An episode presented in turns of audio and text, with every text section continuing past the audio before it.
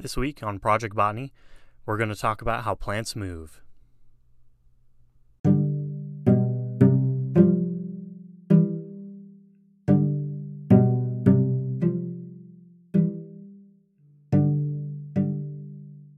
Welcome to the Crop Testing Greenhouse. Here, we test how crops of plants we have been developing perform in a crop setting.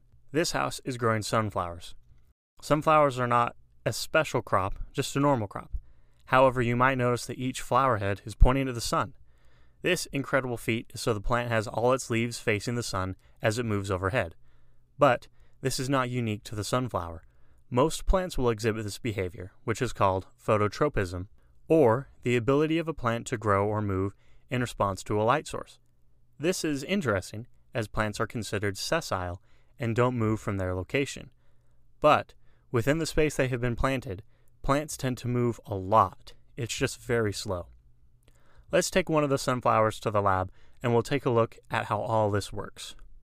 Auxin, as we talked about in What Are Plant Hormones, is a plant growth hormone that is key to how phototropism works. It all starts with the humble photoreceptor, which is made up of two parts a pigment called a chromophore and a protein. All of this located in the plant cells. The chromophore's job is to absorb light, when it does, it activates the protein that kicks the whole process off. Normally, there is an even distribution of auxin causing the plant to grow evenly. When one side of the plant starts to receive much more light than the other, an imbalance in auxins is formed. When there is an imbalance of light being absorbed by the plant, it sends auxins to the shaded part of the plant, which causes cells on the shaded side of the plant to elongate and push the top of the plant towards the light. Given a podcast is just audio, it's hard to see this kind of stuff. Try holding your finger up in front of you. If there is a single light source around you, imagine that is the sun. You will notice there is a shaded side and a light side to your finger. Pretend your finger is a plant for a second, and all the auxins are moving to the shaded side of your finger. Now bend your finger towards the light using the shaded side. You may have to rotate your hand for this to be comfortable. Once you bend your finger, it will be evenly lit, but it will also be pointed at the light source and that's more or less how a plant would do it. Let's give the techs in here a break and head to the germination lab to talk about other mechanisms that cause plants to grow. Have you ever planted a seed upside down? If it were a thing, you'd think it would be very common, or you would have done it already. Well, lucky for us, we don't have to worry about that at all. Plants have a mechanism for knowing which way they are facing. Gravitrophism is a plant's way of detecting and reacting to the Earth's gravity. Let's grab a tray of seedlings and I'll show you what I mean. Here are some Plectranthus scutellarioides, or coleus. The seeds require light to germinate, so they're all right here on the surface. If you look closely, you can see a tiny root starting to emerge from some of the seeds, and they are all going towards the soil. Some have even started to prop up the seeds a little, and cotyledons, or baby leaves, are starting to open. Roots and shoots both know which way to grow because of positive and negative gravitrophism, respectively. The systems are different between roots and shoots when it comes to gravitrophism. Roots have something called statoliths that float in the cytoplasm of the cell. Their job is to stimulate the creation of auxins and are denser than the cytoplasm, meaning they sink. When the root is not growing straight down or in a desirable direction, the statoliths start to pool at the bottom of the root. This causes the cells on the bottom to grow faster, and this changes the path of the root until the tip is growing in the right direction. This is positive gravitrophism, or a plant following gravity to know where to go. Shoots have a similar process where the auxins are sent in the direction opposing gravity, promoting growth away from the earth. This is called negative gravitropism and is paired with phototropism. The last form of movement is nastic movement, a form of rapid movement. The plant that is best known for this is Dionaea muscipula, or the Venus flytrap.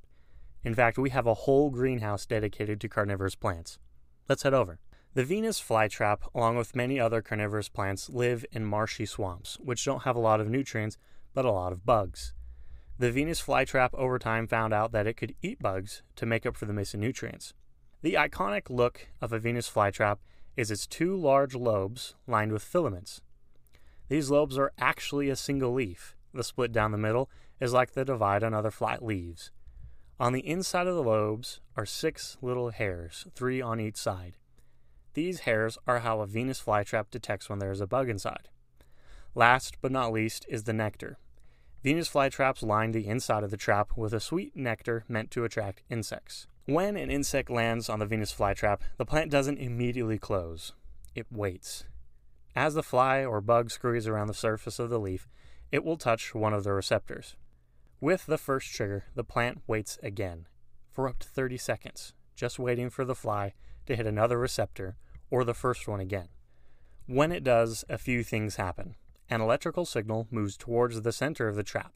Along the way, it opens pores that send water from the inside of the leaf to the outside of the leaf. This causes the normal convex leaf to suddenly become concave, snapping shut and trapping the insect inside. Between 7 to 10 days later, the leaves will open again, having digested its meal, ready for another insect to come by. There is one last kind of plant movement I would like to talk about, and it's called turgor pressure. Let's head to the desert lab and ask the techs for a sample there.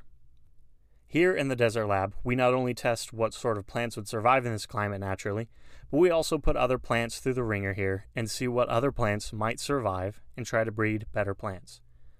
The techs, in fact, already have a sad looking plant for me. This is a Portulaca oleracea, or a portulaca.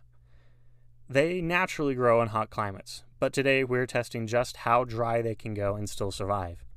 If we water it, which I'm sure the techs are about to do, over time you would see the plant start to perk up again. This is because as the roots take up water, it pushes that water up to the shoots of the plant. And because the cells are low on water, they are more saline, and the water naturally rushes to a more saline environment to balance the salinity. As the cells fill with water, they almost inflate like water balloons, and they start to push against each other, lifting the plant up. A beautiful example of nature at work. Thanks again for tuning in to Project Botany. I hope you enjoyed this week's episode. And next time you're out in the garden or at the park, see if you can see any plants moving. You never know what you could find. And don't forget to tune in next week for another episode of Project Botany.